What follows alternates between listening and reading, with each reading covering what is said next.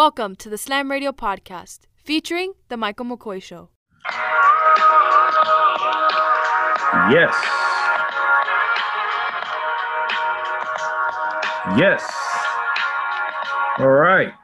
Good afternoon, everybody. How's everybody's week? How's everybody's day? How's everybody's weekend? How did everything go? Everybody watching some NBA playoffs. What's up? Happy Monday. Thank you for everybody that's listening to the Michael McCoy Show again. We're doing it week number four.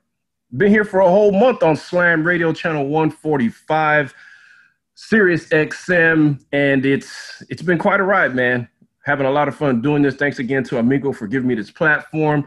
Uh, got a lot of stuff to get into NBA playoffs, NBA lottery, draft lottery, some NFL talk.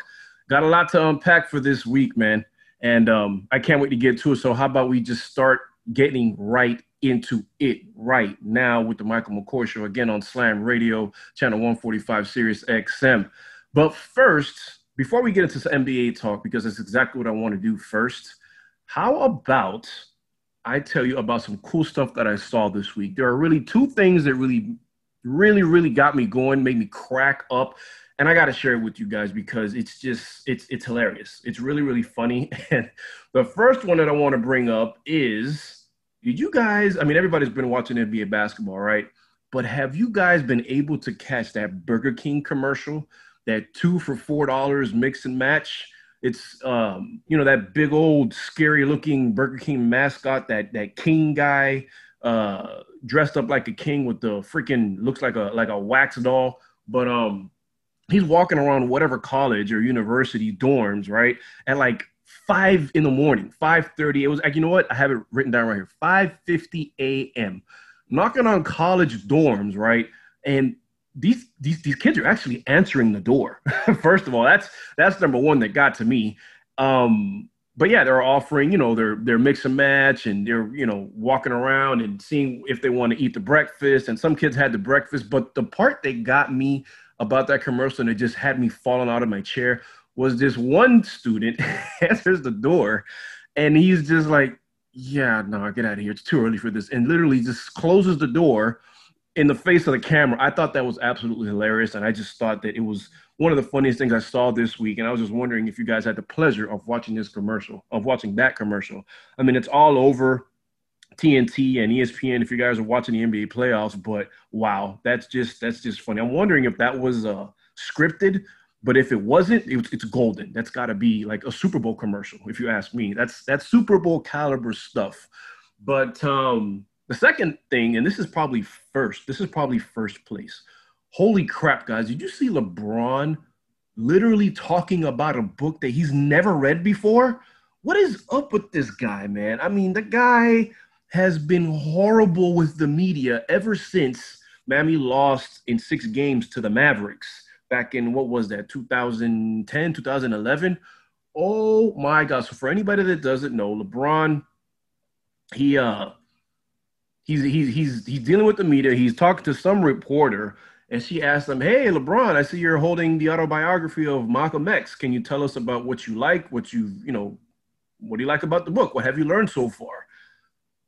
The man was literally talking about a book he was he has never read. You want to know what he sounded like? He sounded like 45 every time he's lying. That's exactly what he sounded like. And, and, and it's funny because my boy Jeff tweeted the same thing. And I was just thinking, like, wow, this guy sounds like 45 when he's lying. That's what he sounded like. You know, you know, the vocabulary, dead on, just dead on. LeBron, just, just, oh my God. I'm not even gonna get into it.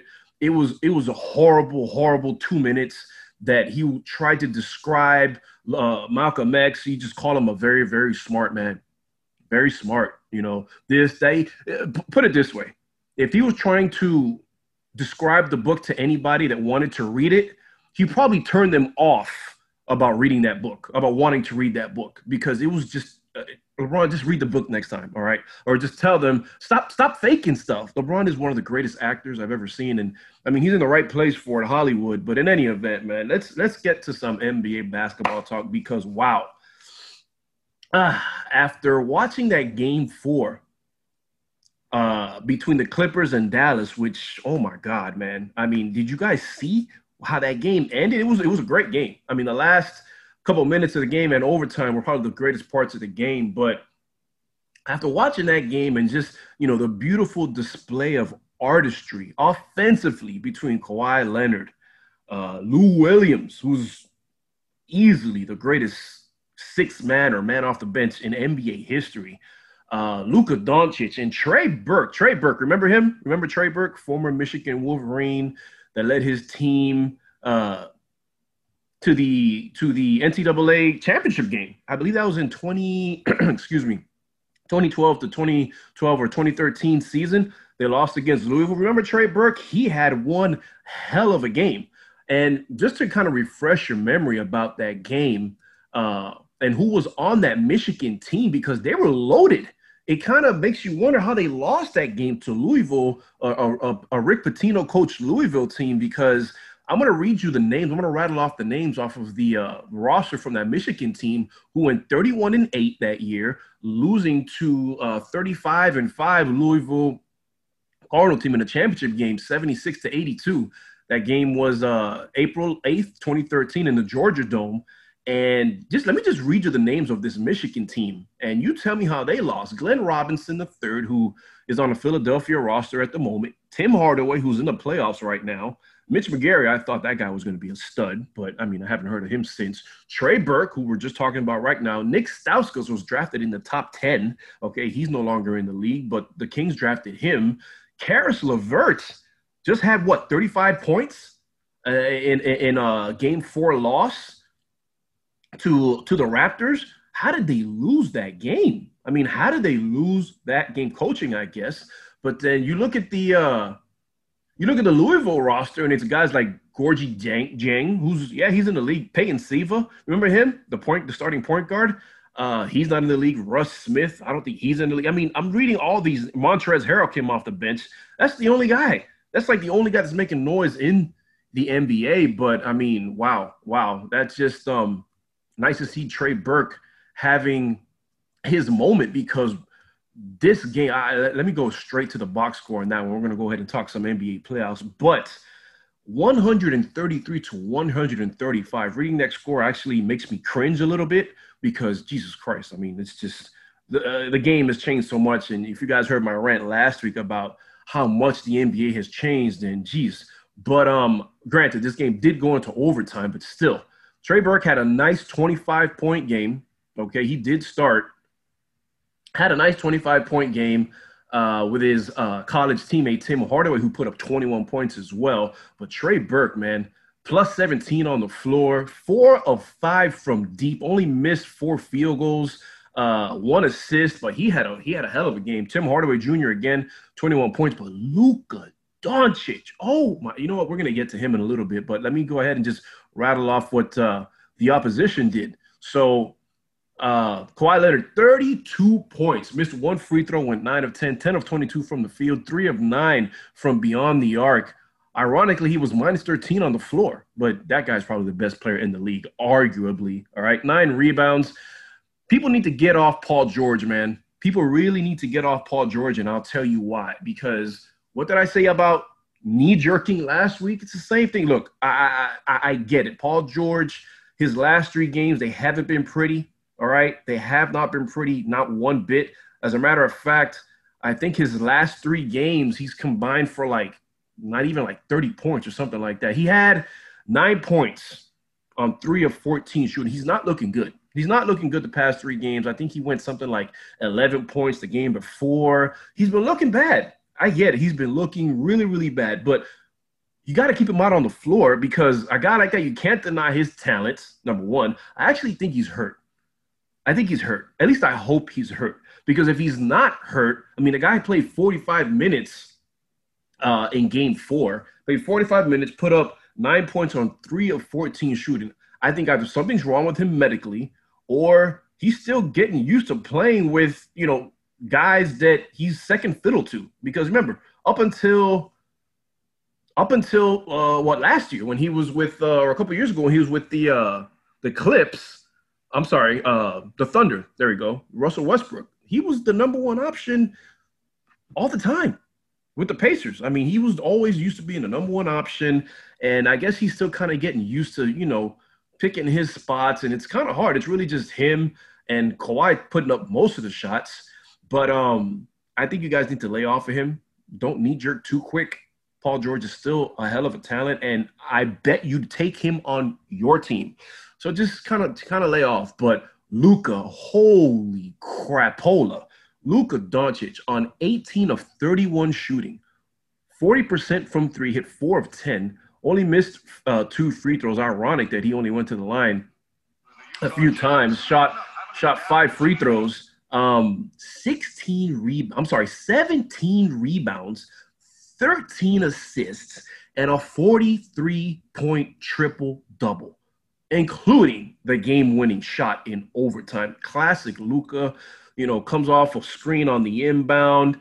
Uh, Kawhi Leonard decided to switch on that, which was dead. I mean, that was deadly. I think you got to fight through that, Kawhi. I mean, look, I'm not trying to tell an all NBA guy, an NBA Finals MVP, what to do because I mean he's playing in the league and I'm talking about him. But you would expect him not to switch on that, right? I think that was killer.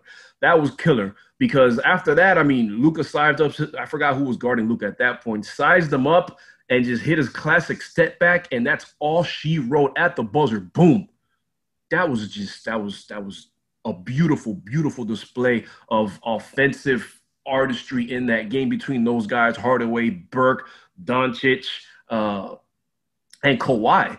But I'll tell you what, Trey Burke is the guy that had my attention, man, because I, like I said, the guy missed one three pointer, okay? In 37 minutes of play, scored 25 points. I missed four field goals. I've always liked his game. Um, just just just a, a, bulldog mentality and it's I, like guys like that man guys like that i'll have them on my team anytime but you want to know what i was thinking what i was thinking this whole time watching that game it made me think who would you have on your team between the following guys that many consider to be unguardable like, who do you think is the most unguardable player in the NBA? That's the first thing that came to my mind after watching Luka hit that shot. Okay. I mean, in the bubble, you're watching, you got LeBron, who's still, you know, he's LeBron, okay? 6'8, 250 plus, freight train, uh, he's an athletic freak is one of the unguardable you know most unguardable players you could think of especially in recent history in recent uh, memory. You got lebron we're watching him. You're watching ad you're watching Giannis, you're watching james harden who i think is a scrub but you got to put him on this list because you just got to right? Yeah okay. Um, which by the way uh, harden let it go. Let it go. You're balding. You are balding with a capital balding. You got to let it go. Just cut the hair off. Cut the hair off. I have never seen a guy hold on to his youth so much. I mean, his hairline is screaming, just shave me, just shave me off. I mean, come on, this is embarrassing. And uh, yeah, just let it go, dude. But you got to put him in the list of unguardable guys out there, even though I think he's just an embarrassment to the game of basketball um, Luka, obviously Dame, etc. But then you guys, then you you have guys that are not playing right now, such as KD. It's not let, us not suffer from recency bias here. KD's not playing. He's as unguardable as they get. Steph isn't playing. Kyrie isn't playing. So on and so forth. So I mean, between those guys, Kyrie, Steph, KD, Harden, Giannis, AD, LeBron, who do you got? Luka, Dame as the most unguardable player right now, at least in the no, not not right now, because obviously KD, Steph, and Kyrie, they're not playing. But between those guys, I mean, who? Who in an all offense NBA, because that's what it is, okay? Unfortunately, you know, defense is kind of like an afterthought. And Draymond even said it. A guy that uh, prides himself on being a great defender. He's he came out and said a couple years ago you know, defense is is kind of an afterthought now in the NBA, and it kind of sucks. But um, who is it?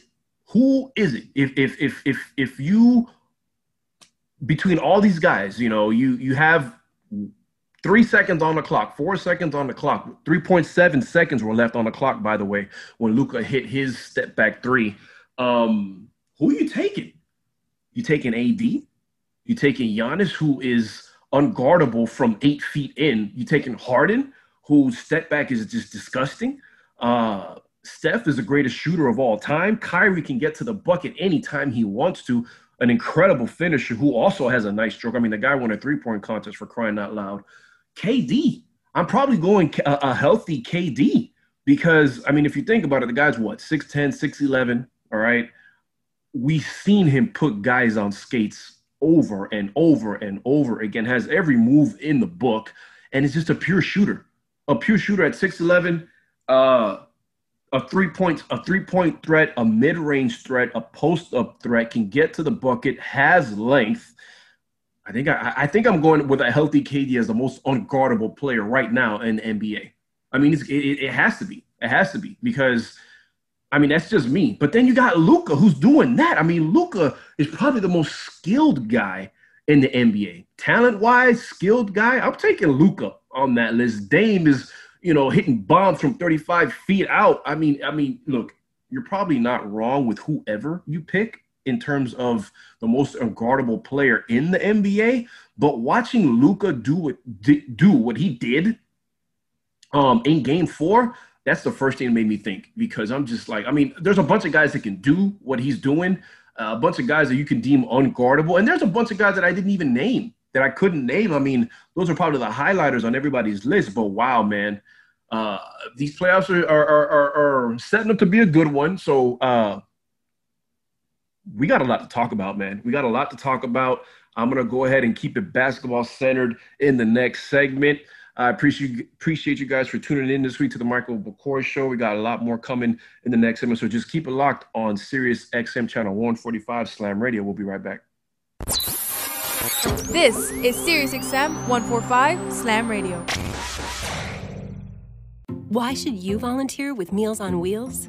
I never thought that five minutes could make so much difference in the lives of two people, but it has. Drop off a warm meal and get more than you expect. Volunteer at americaletsdolunch.org. Brought to you by Meals on Wheels America and the Ad Council.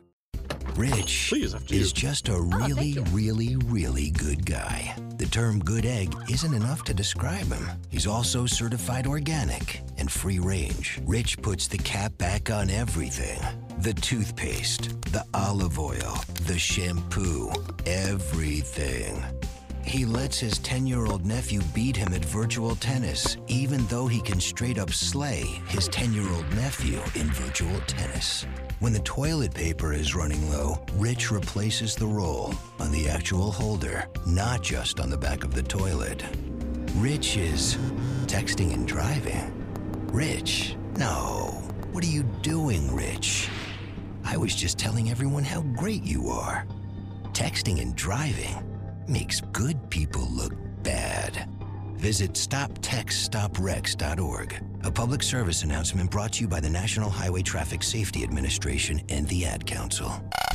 We'll be back with the Michael McCoy Show on Sirius XM 145 Slam Radio. Good morning, amigo. Just the two of us. We can make it if we try. Just the two of us.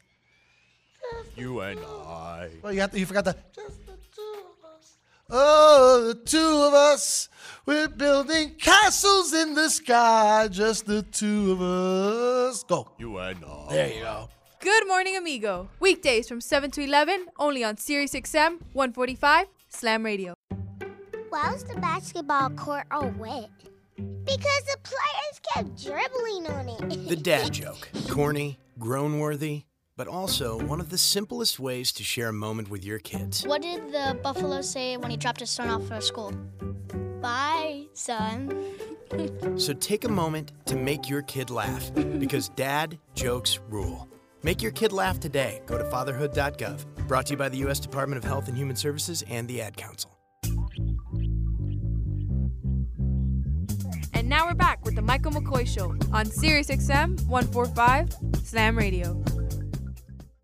All right, everybody. Hope everybody is enjoying their Monday so far. We're gonna, still going to keep it here on the NBA side of things. You're listening to the Michael McCoy Show on Sirius XM Channel 145 Slam Radio. Ah, all right, more bubble talk, more uh, NBA basketball talk. So this is a once a week show, obviously. So uh, I don't want to just talk about what happened yesterday or what happened on Saturday. I want to kind of cover as much as I can, especially since um, you know these series have been going on for about a week or whatever. So I want to talk about this LA and Portland series because a couple things crossed my mind, especially after watching Game One. Several things did, but the most uh, compelling were as follows. So I'm I'm I'm, I'm thinking about Game One, right? And anybody that knows and has been following how the Blazers have been playing, you know, they've been playing pretty much every game in the bubble has been a playoff game for the Portland Trail Blazers, if you ask me. All right. They were fighting for their lives. And if you remember what Dame said when everybody, when this whole COVID thing started happening and the NBA and Adam Silver were figuring out how to get the players in a bubble and how to situate teams and who's going to come and who's not going to come, who's invited, so on and so forth. Dame said, I would absolutely love to play, but I only want to be invited if we're going to have a true chance to make the postseason. All right. If not, it's a waste of time. And, you know, I don't even want to go. And, you know, here we are. We saw what happened in the play-in game, and, you know, they set themselves up good. And so the Portland was hot. Portland was hot. And everybody knows in any sport that the hottest team is the team that you want to put your money on. Okay. Ask the New York, ask the Patriots how how, how the hot how playing the hottest team um, is detrimental to to winning a championship because Philly they were they, they caught Philly on a hot streak in the Super Bowl. They caught the Giants on a hot streak twice in the Super Bowl, and LA caught a hot Portland team entering Game One. I don't think anybody was super duper surprised to see LA lose that game. Okay, especially the way LA was looking going into Game One. They they weren't looking great. They weren't. All right. Let's just let's just keep it what it's you know, let's keep it 100. All right. They weren't looking great. Portland was hot, but Portland, you kind of felt that their legs were going to catch up to them because, like I said, they've been playing playoff basketball ever since. All, all eight games in the bubble, to me, was a playoff game for Portland. All right. So game one happens. I wasn't surprised at the I wouldn't have been surprised if LA won, but I definitely wasn't surprised at them losing or how they looked in losing that game. Game two, when you're a team like Portland, all right, and you aren't favored to win a series, all right, and you're up one game, game two is a must win. All right. And that's exactly what it was for Portland. It was a must win because guess what? Game one, that game one victory means absolutely diddly. I mean, doesn't mean anything if you can't go up two nothing. How many times have we seen LeBron down throughout his NBA career, down 0-1 in the NBA playoffs, come back and not only win game two, but win the series, right? So I definitely wasn't surprised at the game two outcome. However, I was surprised at how Damian Lillard looked. That's the game in which he separated his finger, and um, you know he just he, he didn't look good at all. Didn't look good at all in that game and I'm pulling up the stats now. Uh, he led Portland in that game with 18 points. I think he shot two of seven in that game. Here it is. Game one, Portland. I'm sorry, game two, Portland and uh, and the Lakers. Uh, I got my notes here. Where is what's going on with my internet? Okay, here we go. All right, so but anyway, uh, it's still loading up. I'm sorry. I'm gonna get back to my notes because I'm not going. Well, I'm not sure what's going on with this uh, this connection here. But yeah, you know, LeBron was down 0-1. You expect him to win that game. He did. You know, Dame had a subpar game, but wow. Okay, they go on and now they're down 2-1. You kind of feel if they're down 3-1. I mean, the tables look to be kind of changing already in this series because maybe LA's wake up moment was game one. All right, who knows? But um, you go down three one in that series, and it's it's gonna be a hell of a climb, a hell of a hole to climb yourself out of if you're down three one to a team that many already expected you to lose to. So they're gonna need they're gonna need it from everybody. They're gonna need it from Melo, who had a hell of a game, three twenty points. Him and LeBron were going at it, but this is something that kind of stuck out to me. So LeBron had a triple double in what was it, game two, right? Had a triple double in game two. And so I'm just thinking, you want to know what? All this talk about LeBron throughout his entire career about how he makes players better, right? And let's just think about LeBron from the moment he walked into the league All right, all the hype, and he has lived up to it. As much as I like to get on Bron, this guy came into the league with a lot of pressure, uh, but has lived up to the hype. Okay, has three rings, and um, you know will go down as one of the greatest basketball players to ever play. One of the greatest, not the greatest. Let's not go there. Let's let's not do that, right? But um, triple double and you lose. Had a triple double and he lost. What was it? Game. Sorry, it was game one. He had a triple double in game one. Huge triple double in game one, and they lost. So it had me thinking: How many times has LeBron had a triple double in the playoffs and lost? That stat is very hard to find. I couldn't find it, but I will tell you this: that LeBron has 24 triple doubles throughout his NBA playoff career. All right, that's second only to Magic Johnson's 30. You figure LeBron can probably break that? Maybe, maybe not. I mean, LeBron, you know, he he has triple doubles in his sleep. It seems like, especially in the playoffs. But yeah, he he has 30. Uh, I'm sorry, Magic has 30. LeBron has 24, and that's just that's uber impressive. But when you when you when you kind of think about, you know, does he really make guys around him better? I don't really think it's it's it's it's glaring or as eye opening as people make it seem. You know, just because you average however many assists he's averaging this year, I know he's leading the NBA. That doesn't necessarily mean anything. That's like a guy that scores 30 points a game, okay, and is on a losing team. That's what I equate it to. And you know what? If people are going to give Russ all the slander in the world and all the, you know, all, the trash talk that he do about Russ and how he's a stat stuffer, this, that, and the third, LeBron can get it too. Yes, the hell he can. Why not? Why not? I think it's absolutely to sit here and and and and disrespect Russell. I mean, the guy averaged average. You want to know how hard that is to do? To average a triple double throughout an entire season, three seasons in a row, not one, not two, but three seasons in a row. I mean, I, am to me, he's one of the greatest players to ever play in the NBA. Just just because of that just because of that. In today's NBA, if it was that easy to do, I think people would be doing it. Which, by the way, LeBron, through three games in the bubble, he is averaging a triple double at this moment. All right. So I just think that's, uh, I, I wanted to bring some notes up because I have here guys that would probably tell you, at least I would think, I mean, don't quote me on here. I mean, these guys are probably going to defend Bron too, uh, you know, as a player, as a friend, as a person. But these are guys that LeBron did not make better. Chris Bosh, okay, was the best power forward in the NBA before joining the Miami Heat with LeBron James. And, you know, obviously they made that big three. Would you would you say that LeBron James made Chris Bosh a better player? I think the hell not. Okay. He made him a spot up shooter. Okay. He made him a spot up shooter. Kevin Love, was a dominant, was a walking triple triple double. I mean, double double. That guy was grabbing 20 boards a game, it seemed like, on the regular with uh with the Minnesota Timberwolves before he jumped ship and decided to join, you know, the Cavs, right? Uh did he make Kevin Love better? I think the hell not. Jae Crowder is another guy, quality player. Right now, obviously on the Miami Heat. Um, a guy that not I'm not going to compare him to the Chris Boshes and the Kevin Loves in the world. Obviously, those guys were probably the best power forwards at least for a season or two in the NBA.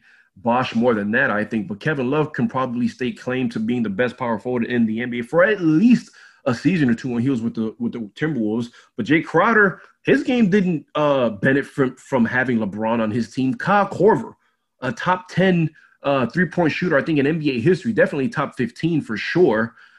Non existence.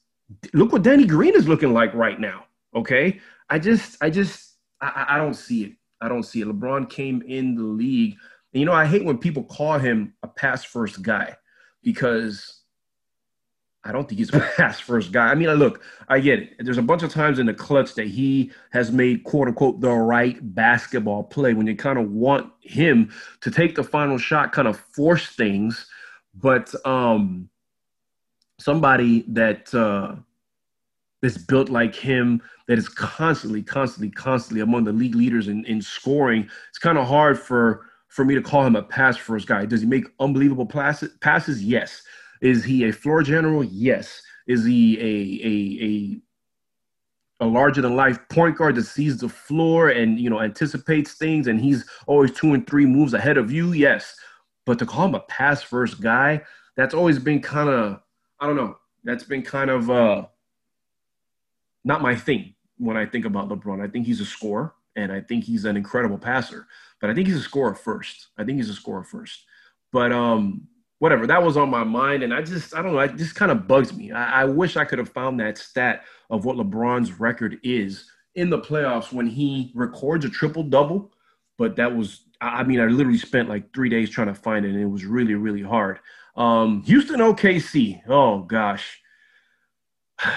I still stand by the fact that the rockets aren't winning a goddamn thing unless they hire a new coach a new gm get a new arena, get new fans, scrap the roster, scrap all of it. I, I just don't think that team is doing it. All right. I mean, what an awful brand of basketball to watch. I'm serious. I'm so serious. I think that that brand of ball that they play is a disgrace to James Naismith. Okay.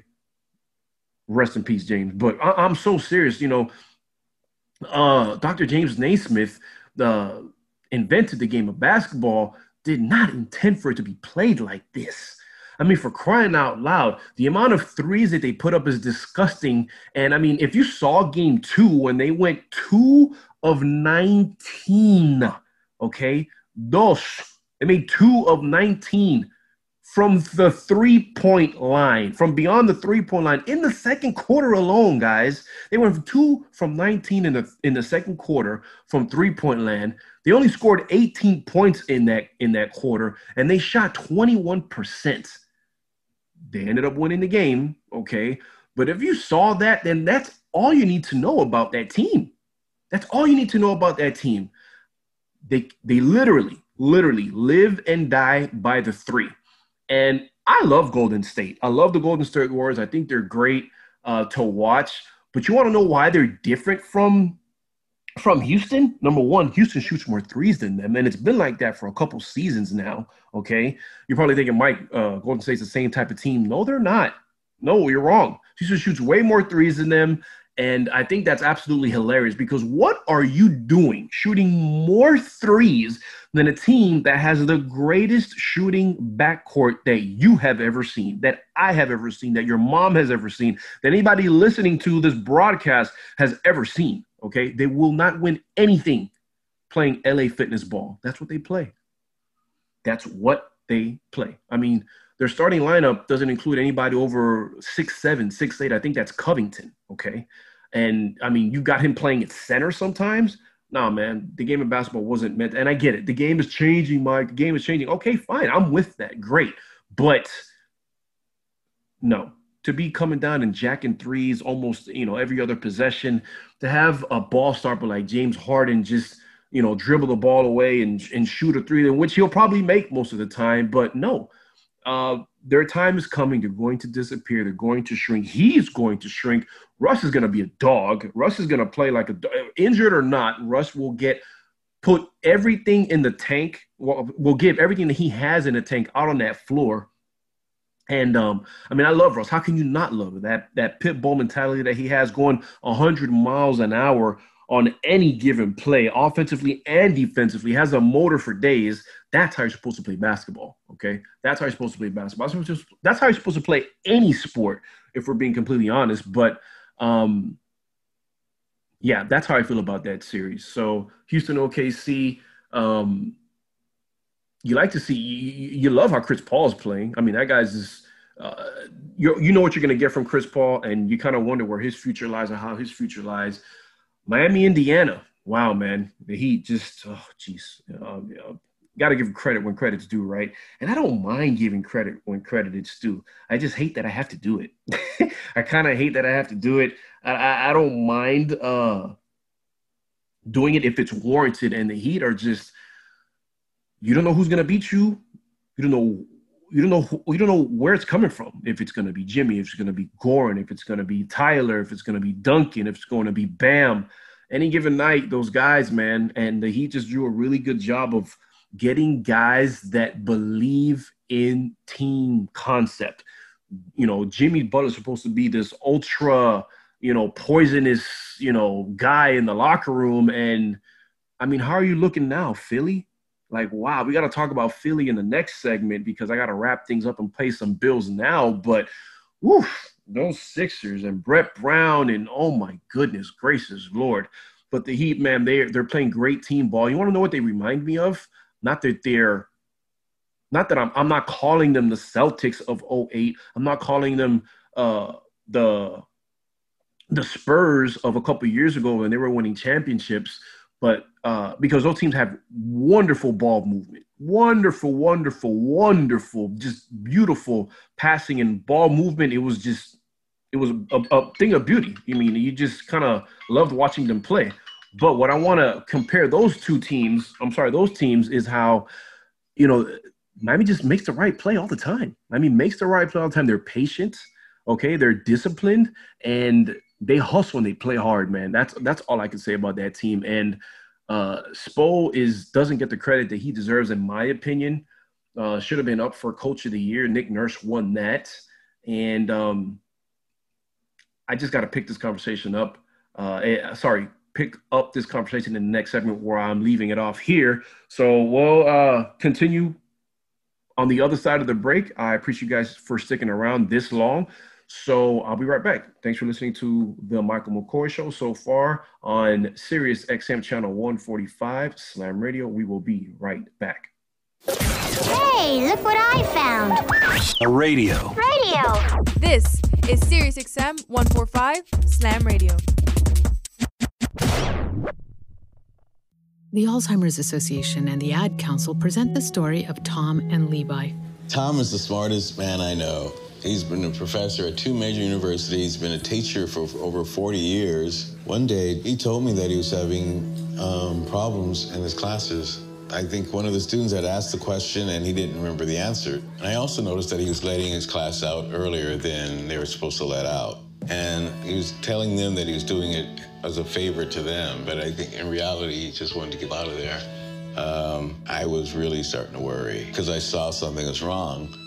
Levi and I talked about how it would change our lives, but he was there beside me, and my love for him was just immense.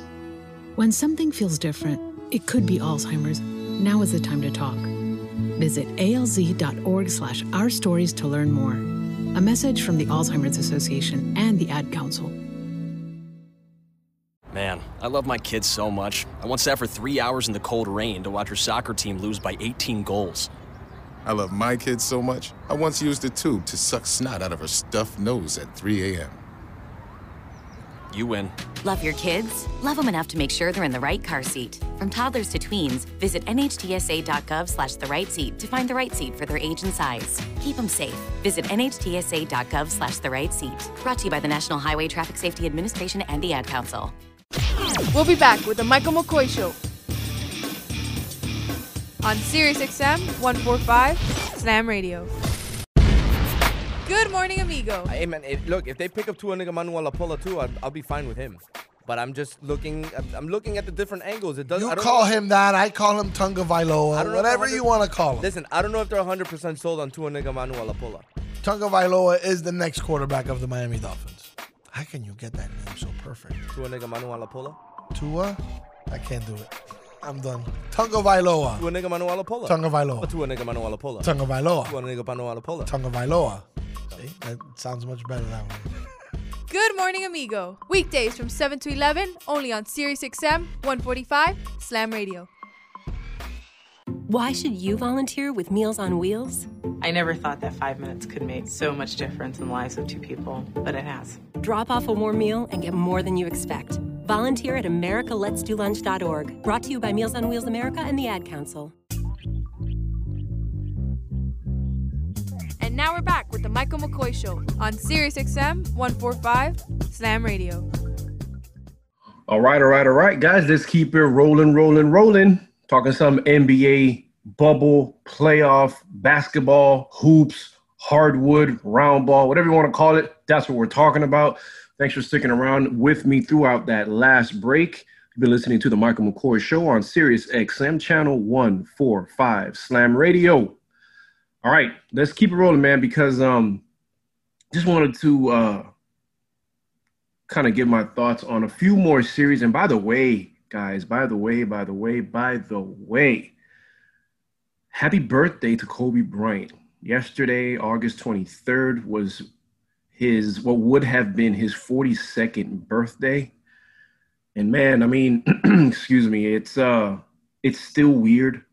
It's still very, very, very much weird to even to even say things like that, that he's no longer here with us. It took me a long time to come to grips with even uttering those words. I promise to God, it was the God honest truth. And this is you, you, this is someone. This is coming from someone who's not a Laker fan.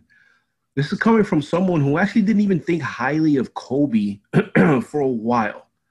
Kobe rubbed me the wrong way for a little bit. Um, but you want to know what?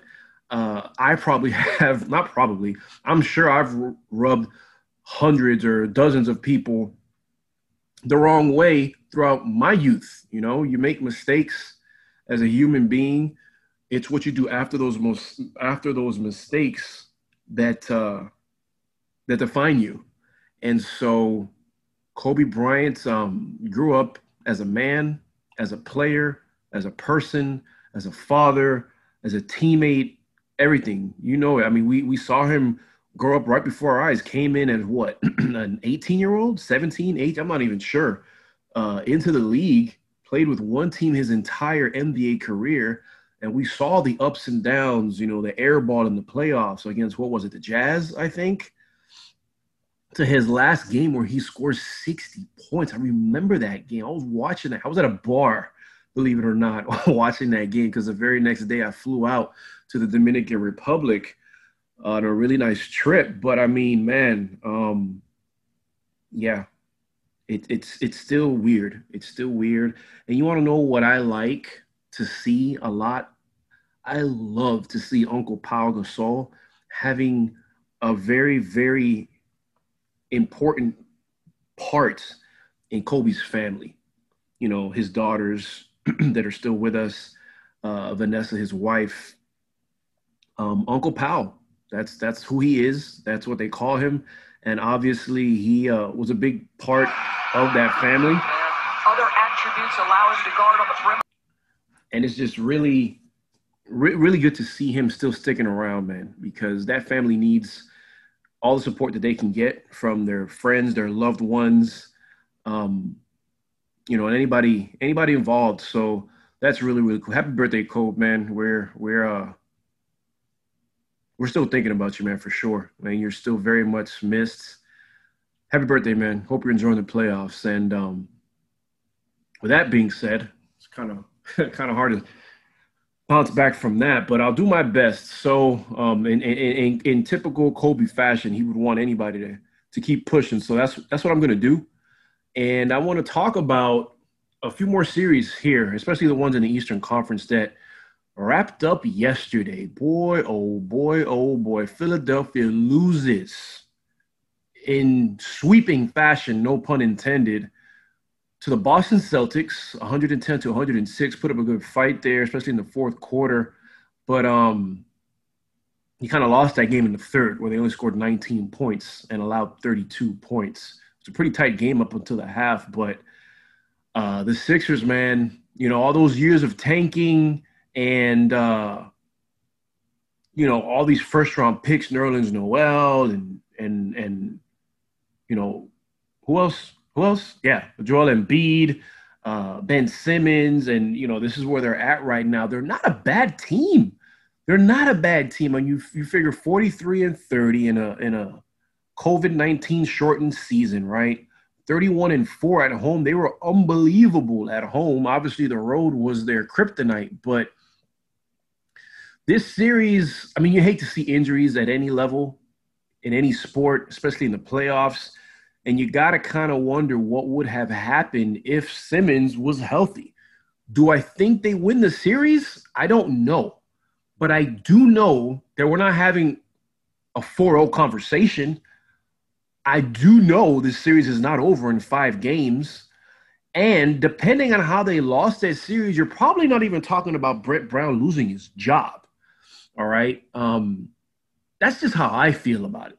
That's just how I feel about it. Can yes, he's he's probably can use a little bit more. Uh, well, if you you look at the player quotes, and wow, because Joel Embiid and even Josh Richardson, they were asked about uh, his whereabouts, Coach Brett Brown's whereabouts after the game in the post game conferences, and um, Embiid says, you know what, I'm not the GM. I don't make the decisions, but either way, he's going to be a great friend, whether he stays or leaves or whatever. I mean, it's the second time being swept in a best of seven series in franchise history.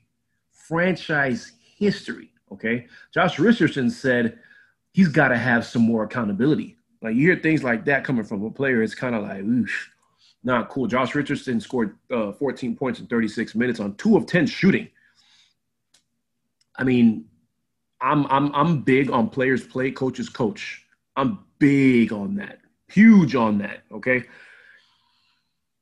But I mean, do you do you really pull the plug on a guy that you know he's first of all you've invested so much in him as an organization? Okay, I don't know what his contract situation is like, but uh, I don't think the Sixers have done a great job in assembling a roster. They're a talented team, I get that, and guys like Embiid and and Simmons, those guys are keepers. I think they complement each other pretty well. I I, I believe they do. They had Jimmy last year. Um, you still got guys like uh like uh Tobias Harris, who I think is one hell of a player, underrated guy. Shake Milton's a nice player, okay?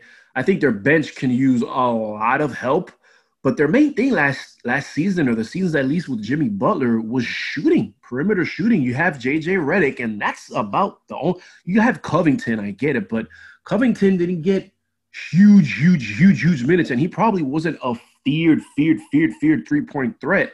You know, he probably didn't make opposing defenders or opposing scouts cringe or lose any sleep the night before. He's no Steph Curry, he's no Klay Thompson, he's no James Harden. Heck, he's he's not even a I don't know. He, he, he's not someone that you have to that you worry about being a dead eye shooter. At least not in my book. Not in my book. But um yeah, man, to uh to lose Ben Simmons early like that, and you know him not even have an impact on this series, you got to wonder if that's going to play a, a, a, part in the decision making of management of whether to keep Brett Brown around, and uh, if they do decide to let him go, you got to think who who who does Philly have to go after? First guy I think of is Mark Jackson, right? That's who I was thinking was going to go ahead and replace whoever the hell the Knicks had at the helm but obviously they, they go out and hire Tom Thibodeau. So you got you got Mark Jackson, um, and you don't I don't know who else is an up and comer out there, but uh, that would probably be a name that's thrown around out there. You would think, right? So I don't know, man. I, I know they got a good roster. They they definitely need some shooting. All right, they got athletes. I'll tell you one thing that I was really confused about in the offseason when the Sixers picked up Al Horford and even guys like Stephen A. Smith, who covered the Sixers, you know, extensively before his time at ESPN when when Stephen A. Smith was with the uh, you know the Philly what the Philadelphia Inquirer? I think that's their main newspaper up there or whatever whatever newspaper it is that's up in Philly. You know he was praising them all Eastern Conference Finals this that and the third. And I'm just confused like Al Horford yeah fine. He's a good player but he's not what they need. He's not what they need at all. You know, I just it confused me. Again, those guys needed people that could stretch the floor, especially we got Ben Simmons out there who is just not a threat to stretch the floor. Um, you need shooters. You need shooters. Even when you did have Jimmy Butler out there, who again isn't isn't uh, the best three point shooter, but he's a scorer. You needed shooters around him. And be me being the big Jimmy Butler fan that I am, as a Bulls fan, uh, I was saying trade him. I was saying trade Jimmy because you got Tobias Harris, who's pretty much the same player as Jimmy Butler. He does the same things that Jimmy Butler does. Okay, at least offensively. Okay, Tobias Harris is a very nice man. 20 points in the uh, in the game four closeout game, seven of 12 shooting in 35 minutes went to the line, was perfect from the line, two assists, five rebounds, plus six, plus six, uh, plus minus rating. And um, he was two of five from beyond the arc. So, I mean, Jimmy can fill up the same stats that, I'm sorry, Tobias Harris can fill up the same stats that Jimmy Butler does. So, they figure, you know what, you get rid of Jimmy and you get a nice haul. Make sure you get some shooters, maybe a couple picks, and then you're working with something. I, to this day, don't understand why that was not the move that Philly made because it was glaring. Their need for shooting was absolutely glaring. And so they make this move for Horford, and I'm thinking, that's just no, no, that's that's not the right move. The right move would have been to move Simmons to the four. That would have been the right move. Move him to the four, have him play some point forward, get yourself a shooting point guard, some other knockdown guys, then you're working with something. I'm not a GM, but from the outside looking in, that's what I that's that's that's how I saw it. But that's not how it played out. In any event, the Phillies go out, they're going home. Celtics move on. They're going to go ahead and play the Raptors, who wrapped up their series, sweeping the Brooklyn Nets in a very high scoring game. That game looked something like, uh, I think it was 150. Yeah, they in regulation, the Raptors scored 150 points on the button to Brooklyn's 122 points. Wow. Remember Caris LeVert, who we were talking about in the first segment of the show, who was on that Michigan squad that lost to Louisville in the 2013 NCAA basketball championship? He had 35 points, six rebounds, six assists. And I want to talk about Brooklyn going into next year. All right. Because obviously, those are going to be some big guns um, in the Eastern Conference. They're going to have some big guns coming back for them in the Eastern Conference, obviously. Kevin Durant, and Kyrie Irving. Huge guns. When you add Caris LeVert to the uh, as as the third option to those two guys, you are working with something. After that, I don't know who you got. I mean, you got defensively down low. Um, defensively down low, you definitely have a, a, a nice option in uh in Jayson Allen. Okay, Jason Allen. I mean, they got some nice pieces. They got some nice pieces, no doubt. But I think they're to need more because you want to know who they're to remind me of? They're to remind me a lot of the LA Lakers. A lot like the LA Lakers in that beyond LeBron and AD, who do you got? Who do you have? I don't know. I, I don't know who you who, who you have other than than those two guys. I, I mean, you got Kuzma. Okay, Danny Green has been able to, you know, hit a shot for anything lately, which is just odd. I, I do expect him to turn it back on, but I, I, I think Brooklyn is a, uh, several pieces away from at least on their bench. I mean, I don't know, man. I don't know. I mean, Musa's a nice piece. We'll see. We'll see. I don't know. You got Tyler Johnson out there. I just don't understand how that's even a thing. But uh, Brooklyn, man, you got you got you got to wonder about them. They went 35 and 37 this year. They were 20 and 16 at home. But the Raptors, oh my God, that's serious. And i will tell you right now, I got I got the Raptors beating the Celtics. I got the Raptors beating the Celtics because I think they're a way better coach team. Okay, let me you know what? Let me pull back. Let me not say way better coach team, but they do have the coach of the year, Nick Nurse. All right, who is easily, I think I think you got to consider that guy a top five coach in the NBA. I don't think he's the best coach in the NBA, but he's definitely a, a top five coach. I'd take him over Brad Stevens, and no slouch to Brad Stevens. Okay, I'm not calling him a, a, a pushover or anything, but when you see what Nick Nurse did last year, okay, and what he's doing this year 53 and 19, 27 and 9 on the road. That is impressive because you went on the road I mean, that's a sign of a very, very disciplined team, a very well coached team, a very a, a sign of a team that know the players know their role. It is. It really, really is. I mean, you got you got Serge Ibaka coming off the bench, giving you 27 points in 20 minutes. And he only missed two shots.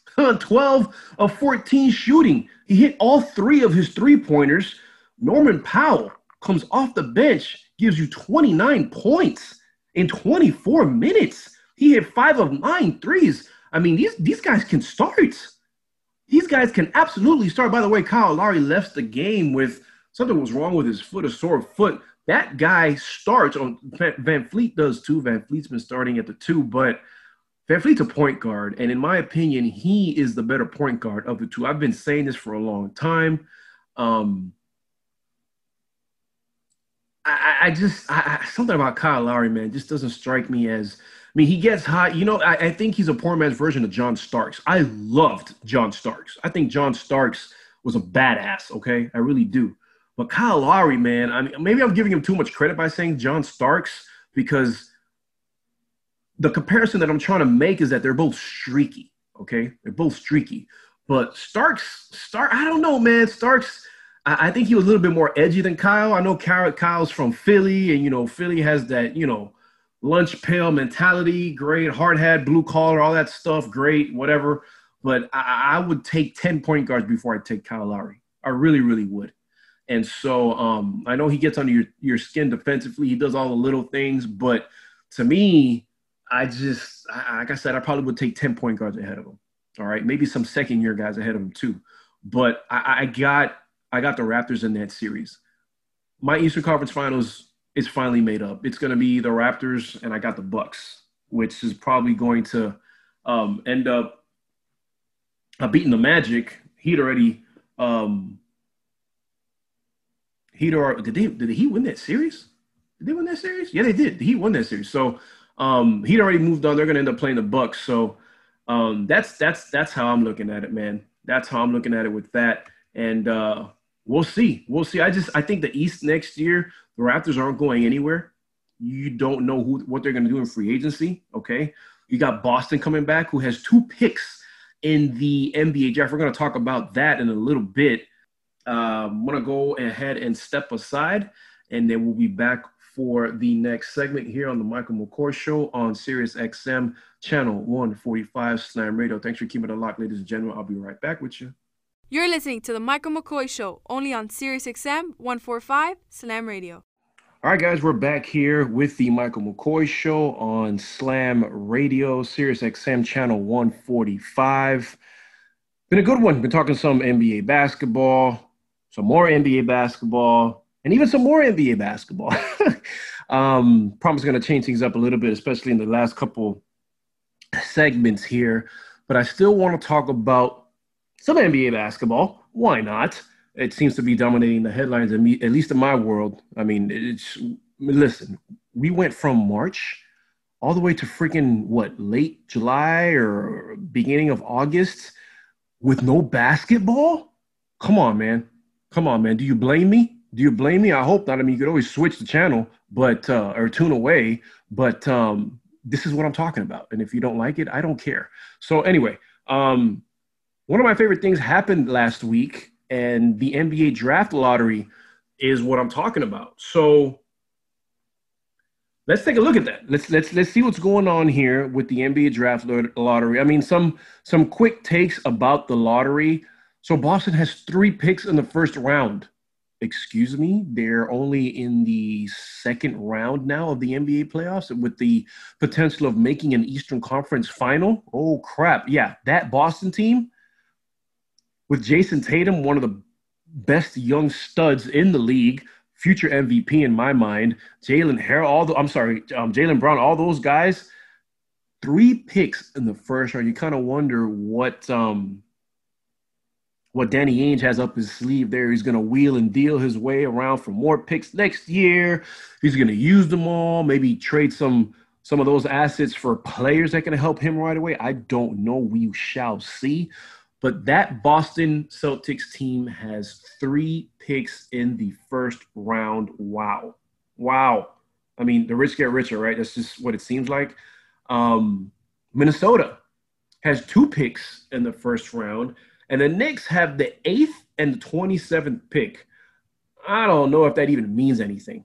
if we're being honest with each other, I don't know how much that means because the Knicks talk about a, a franchise in disarray. Jesus Christ, guys. Like, what are you doing?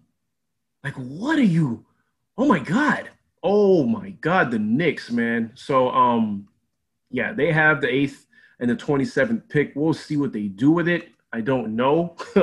Um, obviously, Tom Thibodeau is calling the shots over there now as a head coach. The good thing about that is that the Knicks, I'm sorry, not the Knicks, but he will not be um,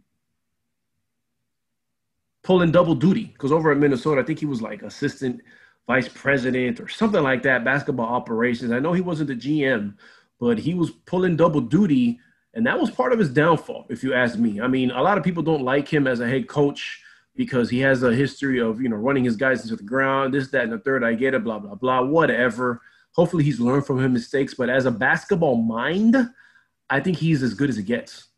I think he's as good as it gets. Okay, he um, defensively knows his stuff. I don't know if you guys know this, but he was on that Celtics bench in 2008 when the Celtics won the NBA championship and they beat the and they beat the uh who was it? The Lakers. They beat the Lakers in six, embarrassed them in game six, by the way.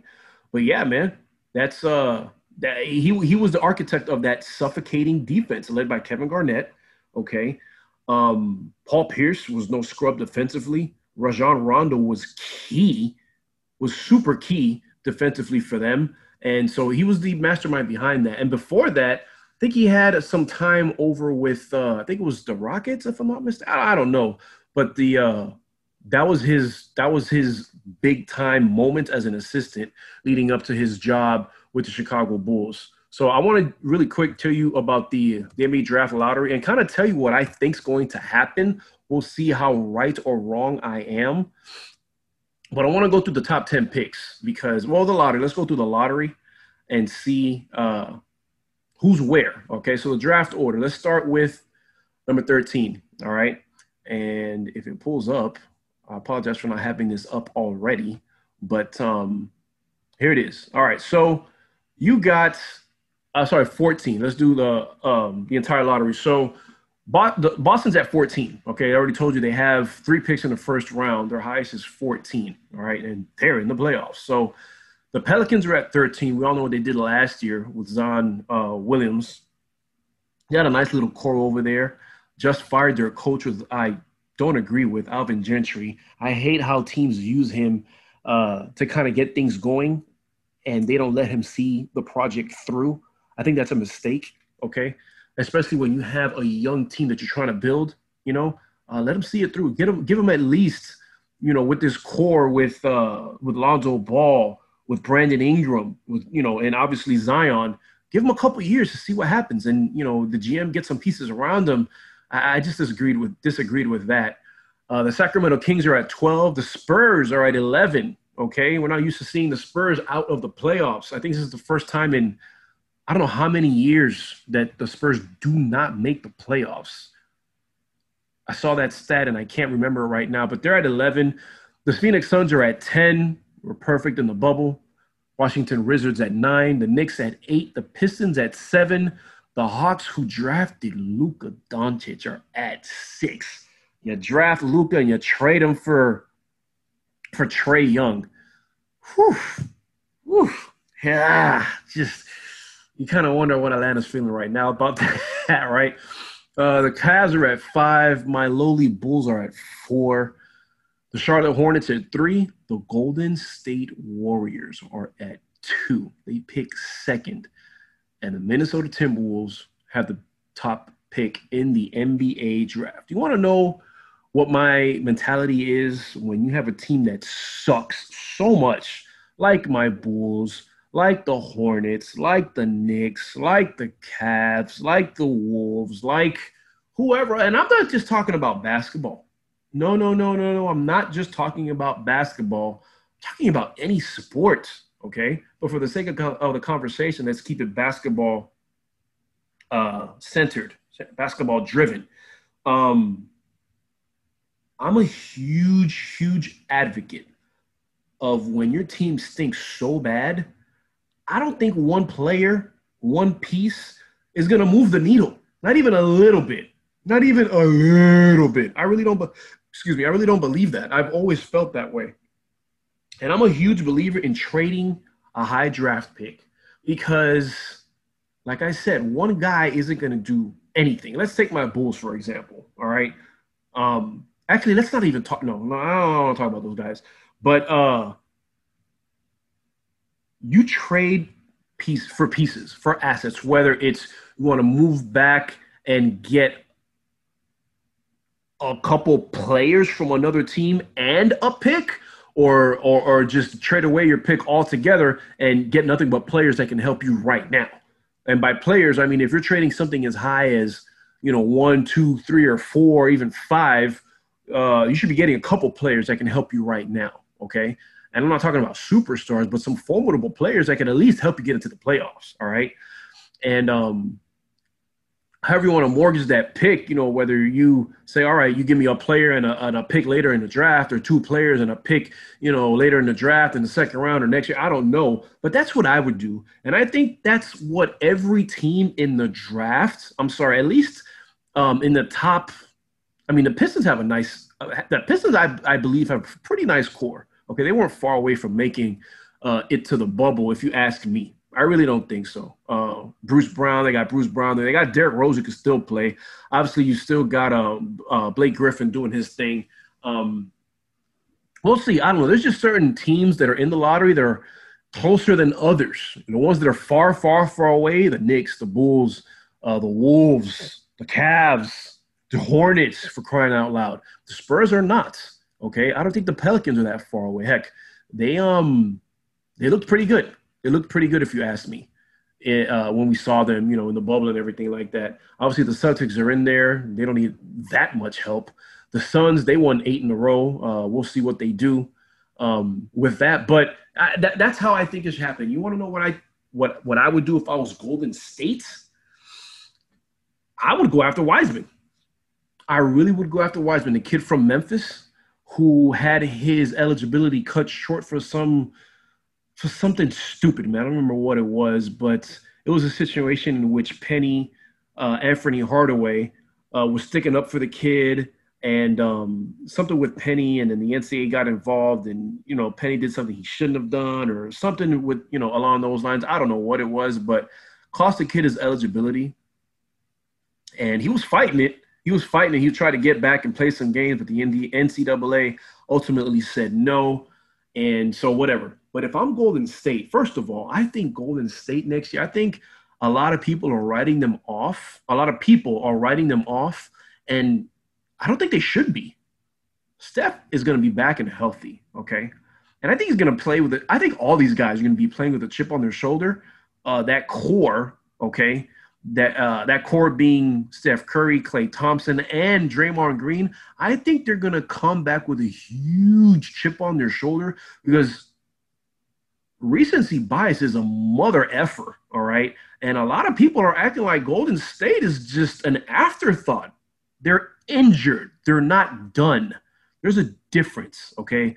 These, these guys aren't 40 years old. These guys aren't 35, 36 years old. No. And plus, when you shoot the lights out like they do, it's not like if they're banging their knees into the floor, into the ground, uh, using super athleticism to get them to the ultimate you know, to to the ultimate goal, which is the NBA title. That that's not that wasn't their game. Heck, Klay Thompson scores what like 40 and 50 points with dribbling the ball eight times in a game. Remember that? I think what what did Klay go off for? What was it like 30 something points in a quarter? And I think they counted the amount of times he dribbled in that game, and it was something ridiculous, like not even 10 times. So their game is suited to be playing for a very, very, very long time. Okay. Uh, those guys didn't play this year.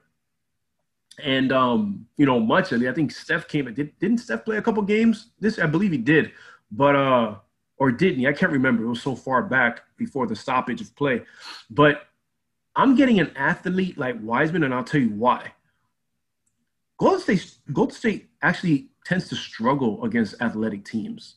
They really do. They they tend to struggle against teams that have uh, a lot or even a little bit of athleticism because the Golden State Warriors, for as great as they are, were, whatever, you know, whatever word you want to use, they're not super athletic. They never really have been. Let's take that first championship for um, example. And their most athletic player was probably Iggy, Andre Iguodala. You know, you had David Lee, uh, Klay Thompson, obviously those three guys, Steph and Klay, uh, Shaun Livingston, you had Leandro Barbosa, and you know whoever else, but they didn't have that standout athletic guy. And I think they can use it. The first time that they really ever did have that was with KD. And look, obviously, how that turned out. I mean, two championships, you get to the finals three years in a row. And if it weren't for a slew of injuries and just bad overall luck, you're talking about a three-peat. Okay. I'm going after that that Wiseman kid because I think, first of all, he's not going to demand the ball. Okay. He can play off the ball, and he's a big man. I think you plug him right into the starting lineup. And if not, he's going to be a hell of a six man, even a seventh man. He's going to get a lot of minutes.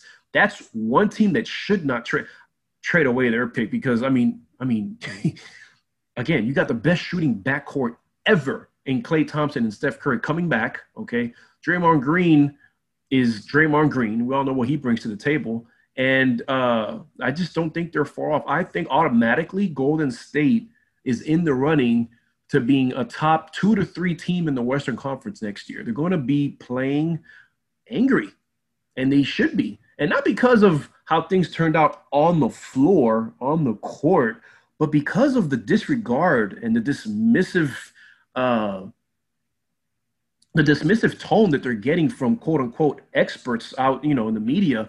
And it's just crazy to me. Like, don't you see what these guys have done? These guys have been together forever. They know each other's game. They have the same coach, okay, same system. And it's a system that's proven uh, to be pretty much unstoppable. Okay. They're not like the Houston Rockets. They don't just shoot they can get inside the lane. When it's not working, they know how to manufacture points. They can score in the half court. Okay. And guess what? They play defense. Yeah, they, they that's something that they actually do um, way better than the Rockets can. I mean, the Rockets can't even spell defense, but yeah, man, um, that's that's that's that's it's gonna be interesting to keep an eye on what the Warriors do with their pick. I'm hoping I'm hoping they don't trade it, and I'm hoping they pick up that kid Wiseman from from Memphis. But we'll see. We'll, we'll see what happens, man. But that's the pick again. I'll run it back to you from 14 to one. The C's at 14, Pelicans 13, the Kings at 12, San Antonio 11, the Suns at 10, Washington 9, the Knicks at 8, the Pistons at 7, the Hawks at 6, the Cavs at 5, the Bulls at 4, uh, the, the Hornets at 3, the Dubs at 2, and of course the Timberwolves with the first pick in the 2020 NBA drafts. Wow. Wow. But um yeah, man, that's that's pretty much stay locked for the Michael McCoy show, and um, we'll be right back on the other side of the break. Sirius Channel 145, Slam Radio. We'll be right back.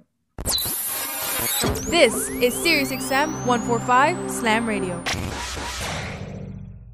Text and work. Text and pretend to work. Text and act surprised when someone calls you out for not working. Who, me? Text and whatever, just don't text and drive. Visit stoptextsstopwrecks.org. A message from NHTSA and the Ad Council. My mother was always very active and independent, and she was familiar with her neighborhood. But one day, she stopped at the stop sign for much longer than usual. She wasn't even really sure where she was at. It's important for you to talk to someone about it. I felt so much better after my son told me, Mom, we'll figure it out. When something feels different, it could be Alzheimer's. Now is the time to talk. Visit alz.org slash our stories to learn more.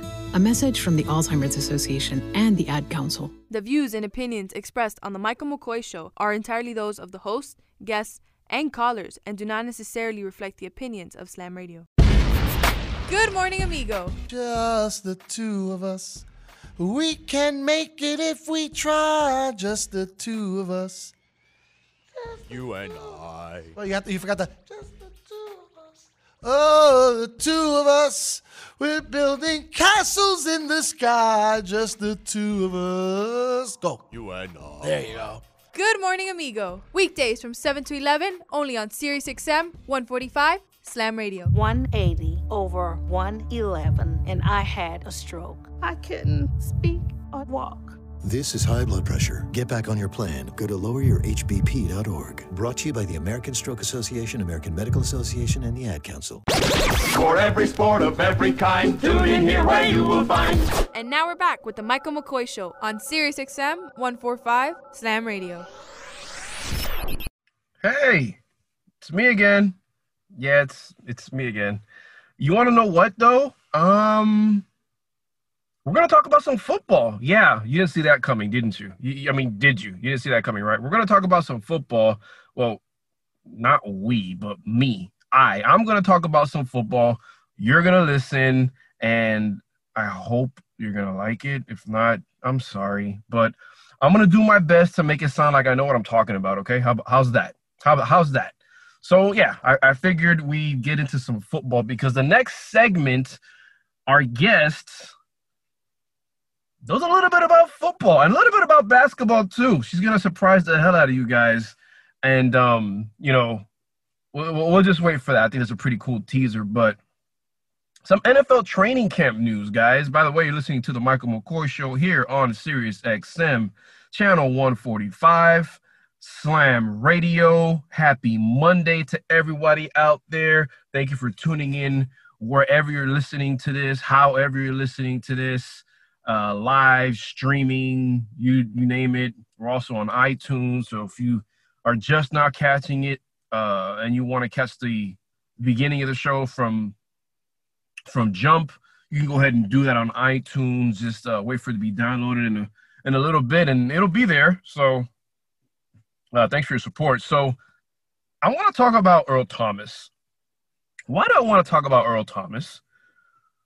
Well, because he's been in the news for all the wrong things ever since he flipped the birdie to Pete Carroll during his last game as a Seattle Seahawk as he was being carted off the field against the Arizona Cardinals after breaking his leg. Remember that? I do. That was in, to be exact, that was September 30th of 2008. So I want to go over a two-year timeline between, uh, well, of of of Earl Thomas, you know, All-Pro safety Earl Thomas of the University of Texas Longhorns, formerly of the Seattle Seahawks, and now formerly of the Baltimore Ravens. That's right.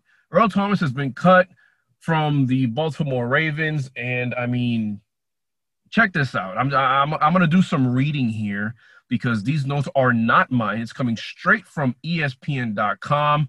And it literally is a two year timeline uh, by Jamison Hensley, which is a staff writer on ESPN. So I'm to skim through it. I'm to get the highlights out. And I, I'm going to tell you at the end of it why I want to talk about Earl Thomas. Okay. So, as I said earlier, September 30th, 2018, breaks his leg in week four at Arizona, flips off the birdie to Pete Carroll. Bye bye. That was it. March 12, 2019, uh, Earl Thomas agrees to a one year, $12 million contract with the Kansas City Chiefs. The very next day, March 13, 2019, just as the Chiefs were about to send a private jet for Thomas, Baltimore comes flying in out of nowhere, uh, offering a four-year, $55 million contract, which included a $32 million uh, in guaranteed money, which was the largest given to a non-quarterback in franchise history. Um, would you have taken that deal? Would you have said bye-bye to Kansas City Chiefs? I think I would have.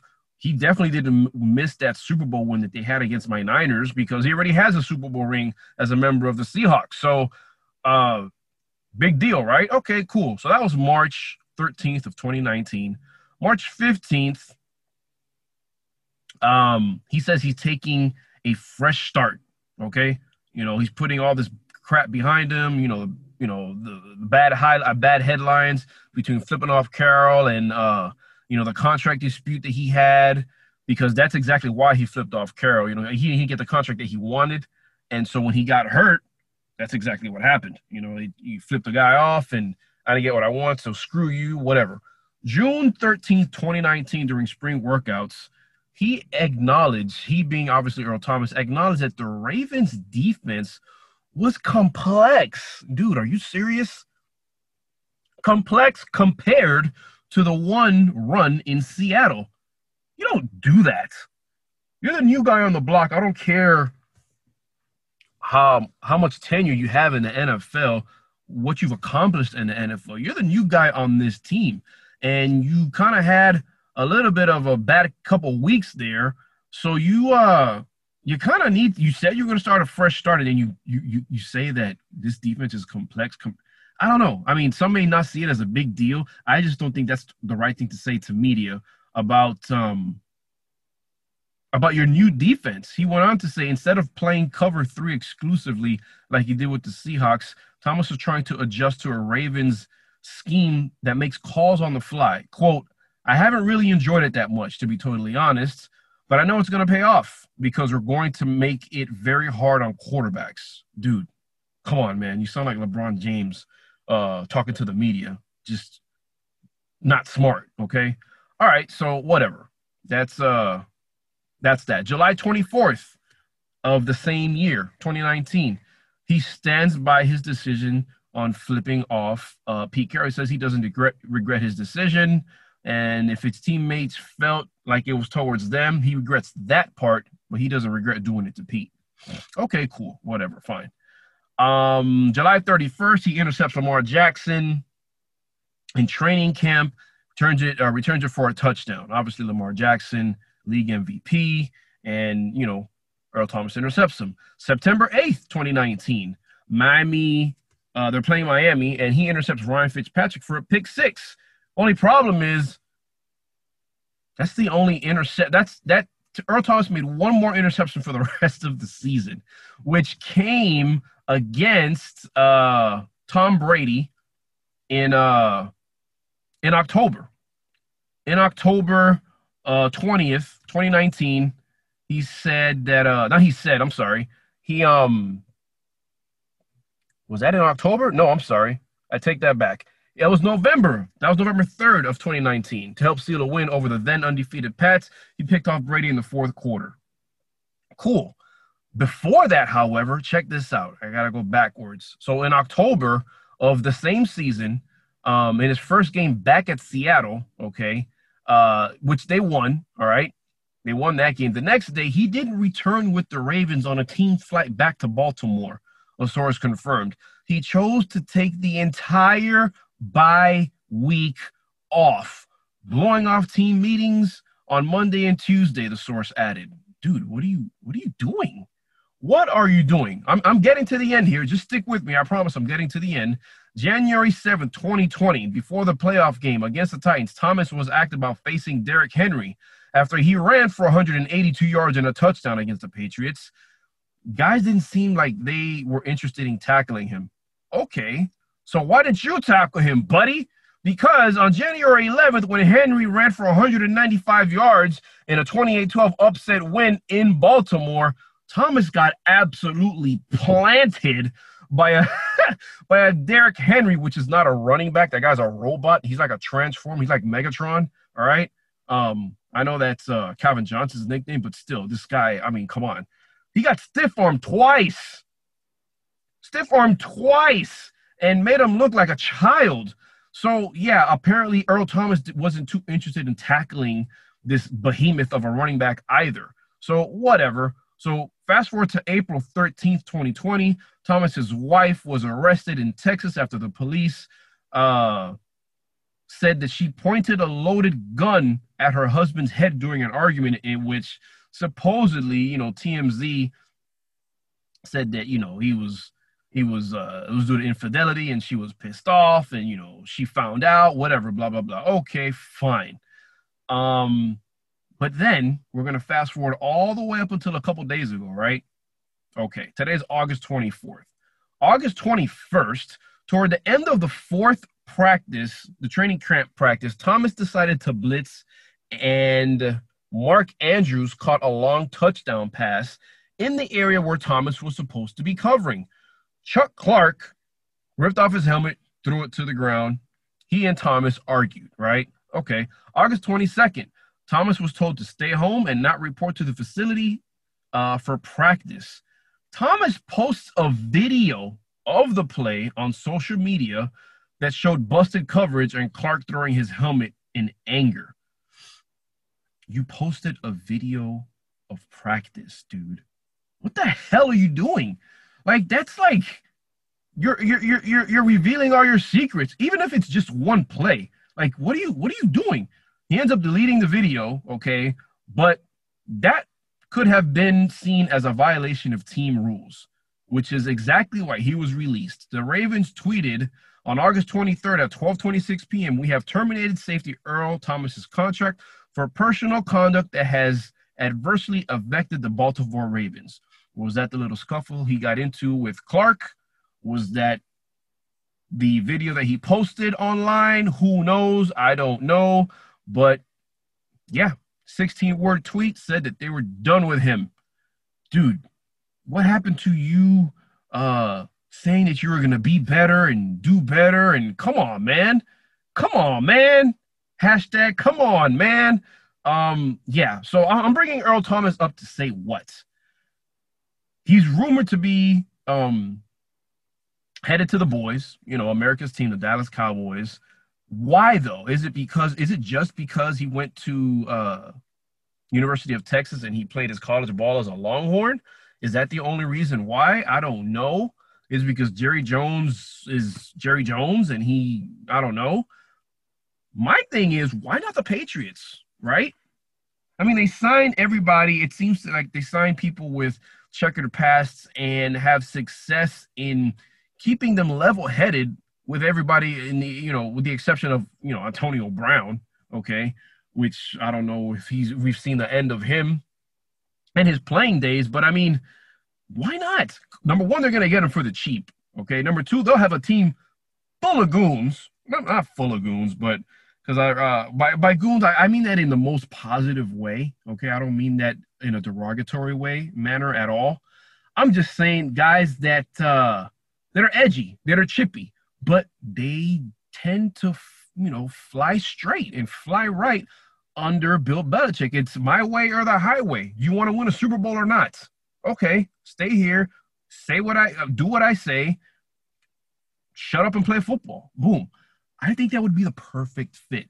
It's funny because every anytime somebody gets released that is a big time player, I, I just always see them in my head. I'm like, oh, Patriots.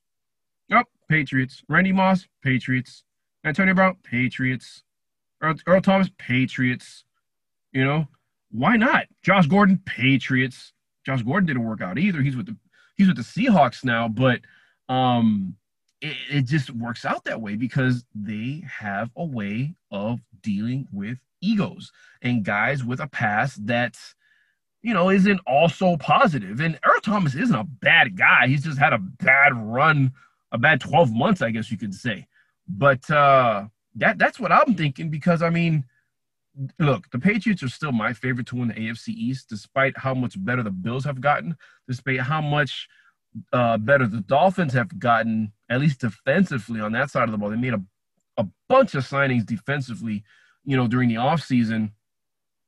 Uh, I don't see them winning anything close to 10 games. They're not going to win a division. The Jets, eh, I don't know. But the Bills and the Patriots is between those two teams in the division, if you ask me. And I I think that the Patriots will win the division if if uh if Cam Newton can stay healthy. Some say that's a big if. I don't think it's that big of a deal. I mean, sometimes you just you're you're injured. You just you have that happen to you. Before the past few years, um, Cam Newton didn't have a.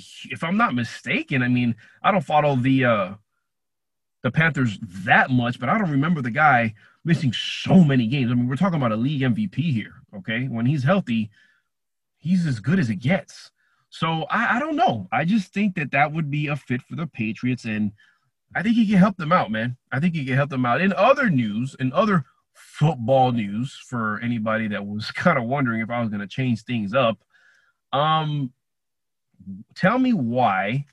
Tell me why people are wondering if the if the uh the Tampa Bay Bucks quarterback position is all but sewn up I mean, duh. I mean, didn't we didn't we say that? I mean, didn't we automatically know that that position was sewn up as soon as Tom Brady signed on the dotted line? So why is this a thing?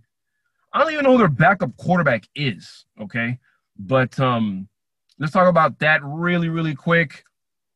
The Packers, the Saints, they get physical, and then um, actually no, I'm talking about the yeah, and the and, and the Patriots QB battle comes into focus. Again, I'm still on ESPN.com, and I'm just going to go really quick here because I only got about two more minutes left for the rest of the segment. But uh, let's see. Let's see what we have here. So, um, news and notes from the NFL, according to ESPN.com. Uh, it feels like Jarrett Stidham's status in the New England Patriots quarterback picture is slipping as Cam Newton and Brian Hoyer took the bulk of the reps on Sunday. Okay, okay. Um, let's see here. What else? Pittsburgh Steelers. Everybody knows about Ben coming back. We'll see how that happens. The Dallas Cowboys. I, you know what? I'm not. I am not going to do anybody the satisfaction or, give anybody the satisfaction of talking about the Cowboys because I just don't think it's going to happen for them. I really don't think it's going to happen for them. I think that they're going to get in the in their own way again, how Stephen Stephen A. Smith always predicts. I mean, you saw, unfortunately. I mean, this sucks. I'm I'm not even making fun of this situation, but um, Gerald McCoy, man, you know, tearing his ACL, that that just sucks. He he ends up getting released because his contract had an injury waiver or injury clause. So we'll see. Jameis Winston, I will talk about now with the Saints. They say that he had his best. Uh, had by far his best set of full team drills as a, New Orleans Saints during practice on Sunday. Completed a beautiful 50 yard strike to Bennie Fowler. That's good to hear. Taysom Hill got work with the starters while Drew Brees took a day off, took a day's rest off. All right. Um, you want to you want to know what I think about uh, the Tennessee Titans? I think Ryan Hill is going to have a.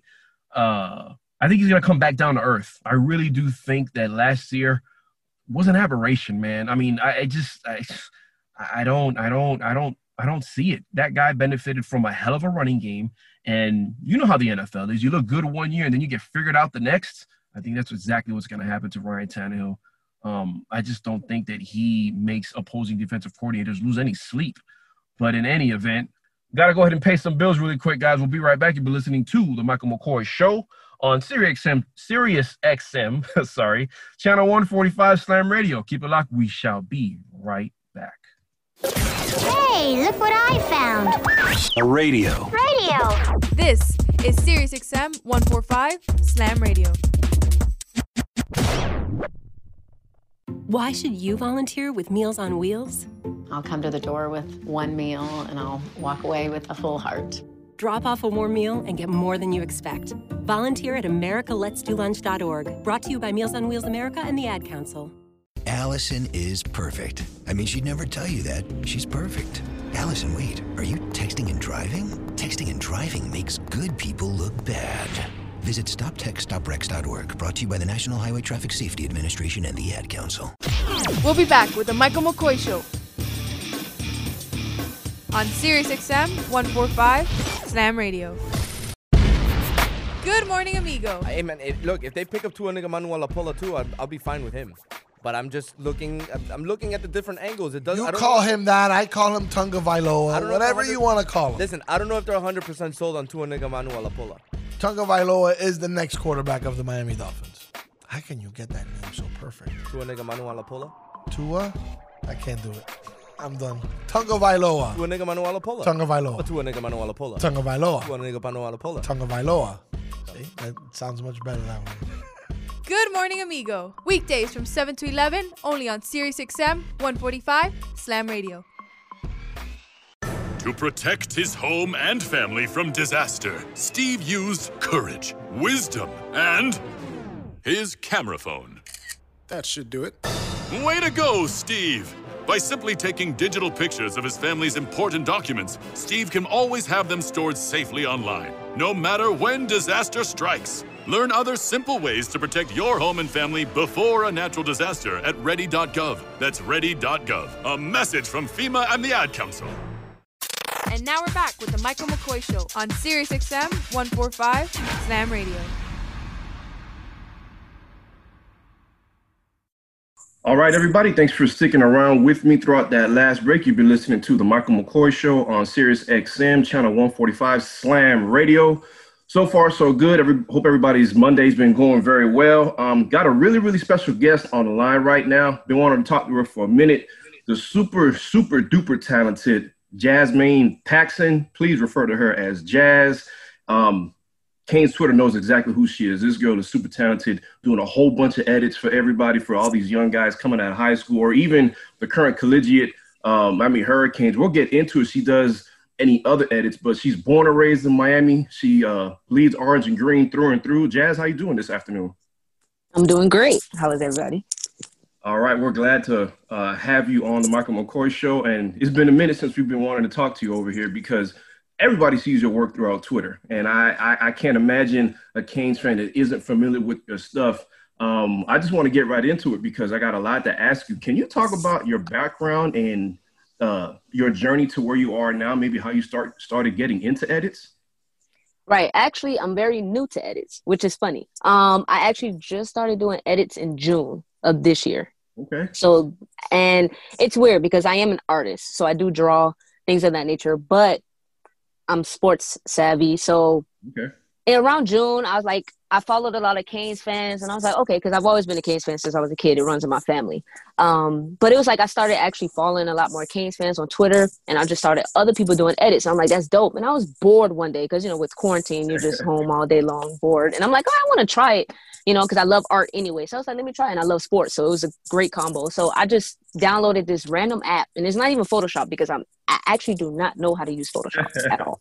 So it's funny. So I downloaded this random app, and I was like, let me try it around. I, you know, I have creative ideas and I'm really good with that. So I just started like having these ideas randomly with different athletes on the team. And I'm just like, okay, I want to try this and that. And then I just started putting it together. And then every day I've gotten better and better at it because, you know, I started learning more about the app and things that I can do on the app and what I can't do, things of that nature and other apps. So like I just got better and better at it. And then now it's just, I just keep throwing them out there whenever. Like I actually was in Atlanta this past weekend for a vacation for a friend's birthday, and I just started doing an edit for Jake Garcia. And I was like, oh, yeah, I have this idea. I'm going to just do it. And I just did it. It took me roughly like 35, 40 minutes to do it. It's really simplistic, but I had posted it. Um, mm-hmm.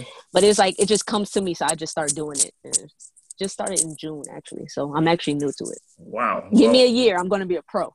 Well, you, it looks like you've been doing it for 10 years. Right Thank you. I mean, yeah, we, we really enjoy your work. And first of all, shouts out to your family. They raised you right. Saints fan. They did right. right. They know what they're doing.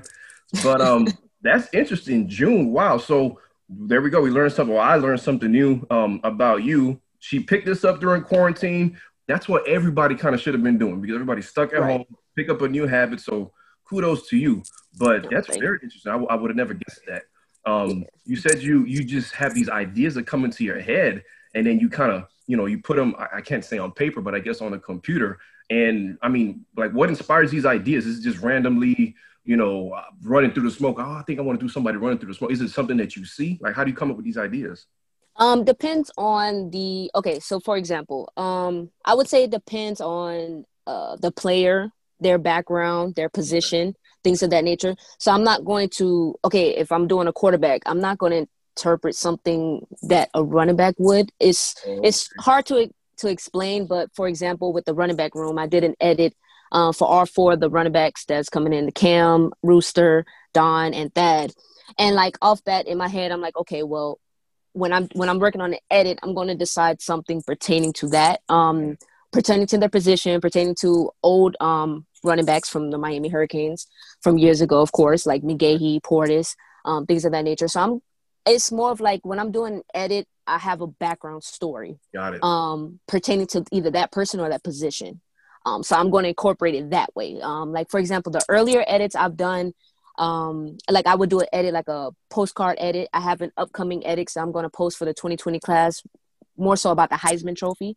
So I'm going to do an edit regards to that. I'm not going to do an edit for the Heisman Trophy for 2021 class. You know, they didn't even make it to the you know to the Canes yet. Right. So it's like it depends. So that's how I come about an edit for Jake Garcia as well. I have another edit coming for him and James. Um, so it all depends uh, on the personnel and depends on the position. So I just think of or with their background, where they're from, things of that nature. So it all depends on that, and that's how I come up with it.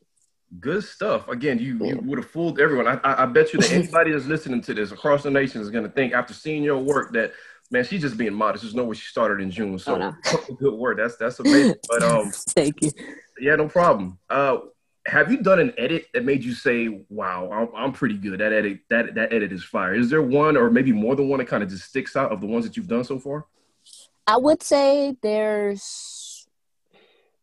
three of them. Yes. Um, three of them would be the one with um the no fly zone with with Avante, with um James and with Cam.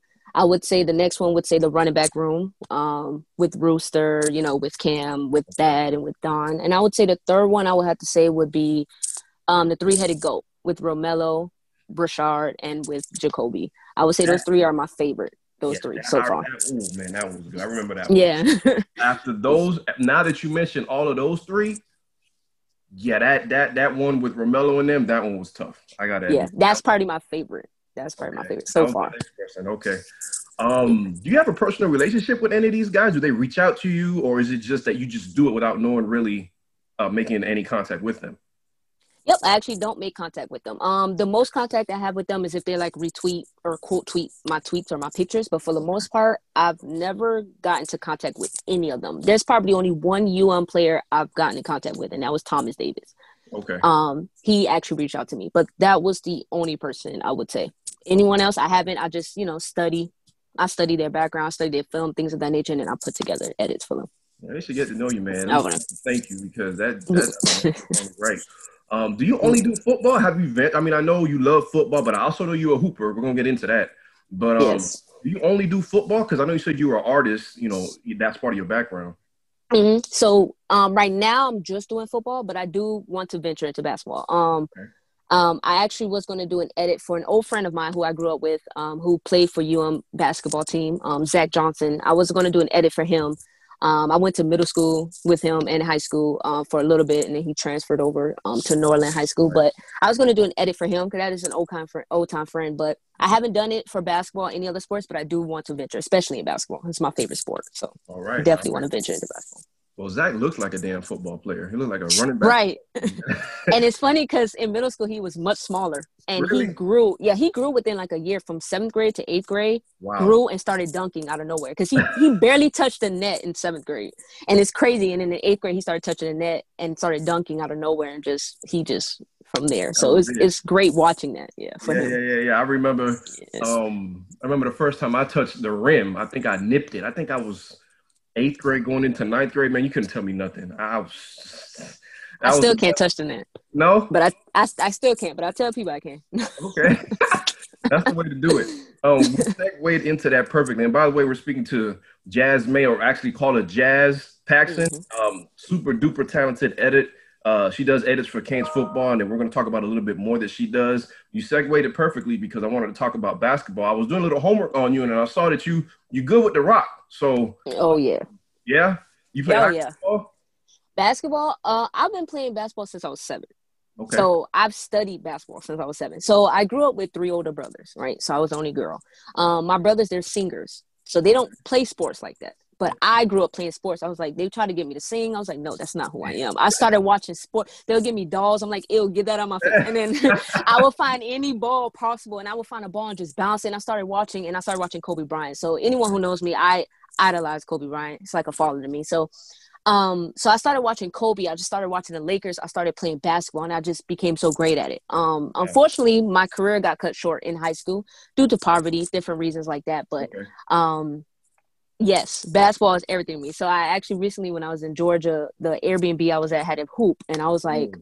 I, it was like I felt like a kid at a candy store. I was like, I saw the hoop.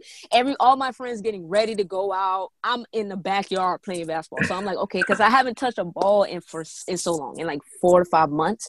And so I just started shooting, and I would just I, I I couldn't stop, and it was like it was just in the net, in the net. I was like, oh yes, I felt like I was just picturing myself on the court again. So it felt great. So yeah, It's- basketball like runs through me. Of course, man. It's yeah, it is everything. From one hooper to another, I get it because, Mm-hmm. like you, it's been a minute since I picked up a ball. I mean, we're everybody's so busy nowadays, and unless that is your Mhm. craft, then you really you, you can't dedicate Exactly. as much time to it as, as, as like you want to. But yeah, man, I'll get on the court and I, I, I before I know it, it's two or three hours, and I could, I could easily shoot two or three hours just worth of free throws, just working on free throws. Like no Same.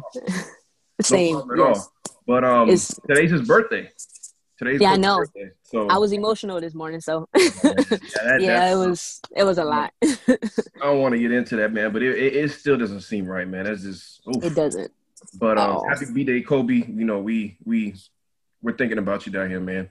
Um, Always. All right, all right. So let me ask you this because I, uh, Mm-hmm. like most people, you know, we don't want to put you into a box, and I'm sure you're talented in more ways than one. So if Jazz wasn't doing edits, she'd be what? Um, multiple things. Um, coaching for sure. Um, I did coach basketball before. Um, in Miccosukee actually. Nice. Um, and um, it was 17 and 18 year olds I was coaching basketball for. Um, but I stopped doing that. It was a few years ago. But coaching definitely, sports analyst definitely. Nice. Um, I all day long. If I could, I just watch sports all day long, whether it's football or basketball. My fiance don't like it, so sometimes I have to sacrifice, and like you know, and I get so mad sometimes, low key. But you know, but it's like all day long. That's all I'm doing is just analyzing um, whatever it is. I would say sports analyst, um, and then a designer. Um, I do design clothing, so that's something outside of sports that I do. Mhm. I'm You have actually like I a- have a Go ahead. a business. Yeah, I'm actually going to launch my business in a couple of months, and it's going to be clothing that I'm actually launching. So I'm actually working on that too, simultaneously while doing edits, while working as well. So constantly just working. See, see, she's not just all about edits, ladies and gentlemen. This is I told you this girl's talented, but make sure you put that out there on your Twitter because we'll be we'll, so we can support that because we definitely Oh, of course. support you Oh, yeah. doing that. Definitely. Um, let me see what else. So let, let, let's let's stick let's stick with basketball. You see, you know, playoffs going on right now. Um, what are your thoughts? What are you looking forward to? You know, the rest of the postseason. Um, the Miami Heat actually. Um, they're actually a shocker for me. I didn't expect them to be as well, um, as they are right now. Only because of I didn't expect Bam Robinson or Nunn to play as well as they've been playing. Okay. So they're shockers for me. So I think they've taken the Heat up largely. I actually now after seeing them and how their chemistry is, I actually don't. I would not be surprised if they win the East. Okay. Um, I, at first, I didn't have them winning the East. Um, at first, I actually had the Celtics. I'm not sold on the Bucks. I haven't been sold on the Bucks. I still won't be sold on them. I feel like Giannis should go to somewhere else. Mm. Um, I feel like his chances of going to either the Heat or the Warriors are actually high. Um, but I don't. I'm not sold on the Bucks. I just don't feel like they have enough. Um, I would say so. I would say it was probably going to. I feel like the Heat will beat the Bucks. Um, I think it would be the Heat and the Celtics, but I think the Heat will. I think the Heat will beat them. I would say out the West, I'm still sold on the Clippers. Yeah. Um, I still feel like the Clippers are just too deep. I don't feel like the Lakers are deep enough. Um, I feel like AD can't do everything all the time. Um, if he does, if the Lakers do win, I feel like AD will win MVP. It Right. will be because of him over LeBron, which may be a shocker because everybody expects it to be LeBron. But I feel like AD has carried the Lakers a lot. Um, he leads them in all, in points, rebounds, everything. Um, but I feel like at the while it's going to take a toll on him because they don't have enough depth. I feel like the Clippers do. Um, I still feel like the Clippers will win out the West, and I feel like it may possibly come down to Clippers versus the Heat. Um, but we'll see because there's always shockers. Like I didn't expect Phoenix Phoenix to go undefeated in the bubble. I know, so there are shockers. So There are. There are. And I mean, I think, like, in my opinion, I think the NBA champion is going to come between the winner of the Western Conference Finals. It's probably going to be going down between an LA, LA. But I mean, I would love for it to be the East because a lot of people just talk down on the East, and I'm sick and tired of that. Uh, Yes. I'm truly watching this bubble and these playoffs from a fan perspective because my team sucks. My Bulls are not in it. oh, the Bulls. Okay. Bulls obviously because of Mike, and um, you know I haven't wavered. I've been you know a Bulls fan since I, I saw I first saw what a basketball looked like. But we're not we're not, we're not gonna talk about them right now because they're just a sad story. But yeah, man, the Heat are. What, what I like about them is how they play. It it it. it it seems like it's somebody different on every night.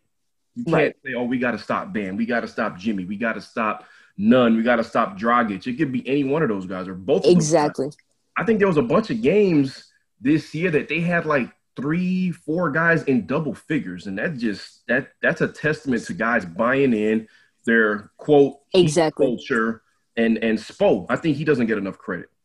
He's a terrific coach, which I, I don't understand why he doesn't give enough credit because he is a terrific coach. He's always been a terrific coach. Um, and I actually, and that's why I love the Heat because it's not always like where on the Lakers you either stop AD or LeBron, or Right. at least try to. Of Right. course you can't, but at least you try to. Whereas with the Heat, you can't really game plan. You don't know who is going to dominate, and that's what I love because that's what makes a championship team. Right. Um, you know, you don't like it's you have where you don't Jimmy Butler doesn't have to average 40, 50 points a game, um, like AD or LeBron, um, or like Giannis or whatever the case may be. He, I mean, there's plenty of games where he's averaged less than 20 and then he dominated, and it's just it's crazy to me because it's just like I love it. And first of all, um, I love it because I hate teams that are have solo players. I, I can't stand it because they don't Rockets. make it anywhere. You know, right? Oh, I can't. St- okay, I can't stand the Rockets because they are so overrated. They've been overrated for yeah. forever. They will always be overrated because to me, it's like that's all it is. Is isolation, twenty four seven. Yeah, no, it's, like, it's not win nothing. And it's horrible. It's not going to win anything. They never do, and I don't understand why every year they feel like you know they're going to win because they add another.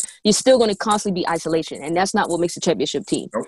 You know, so Nope. I do expect the Heat versus the Clippers. Now, do I feel like the Heat will beat the Clippers? I still think the Clippers are going to win it all.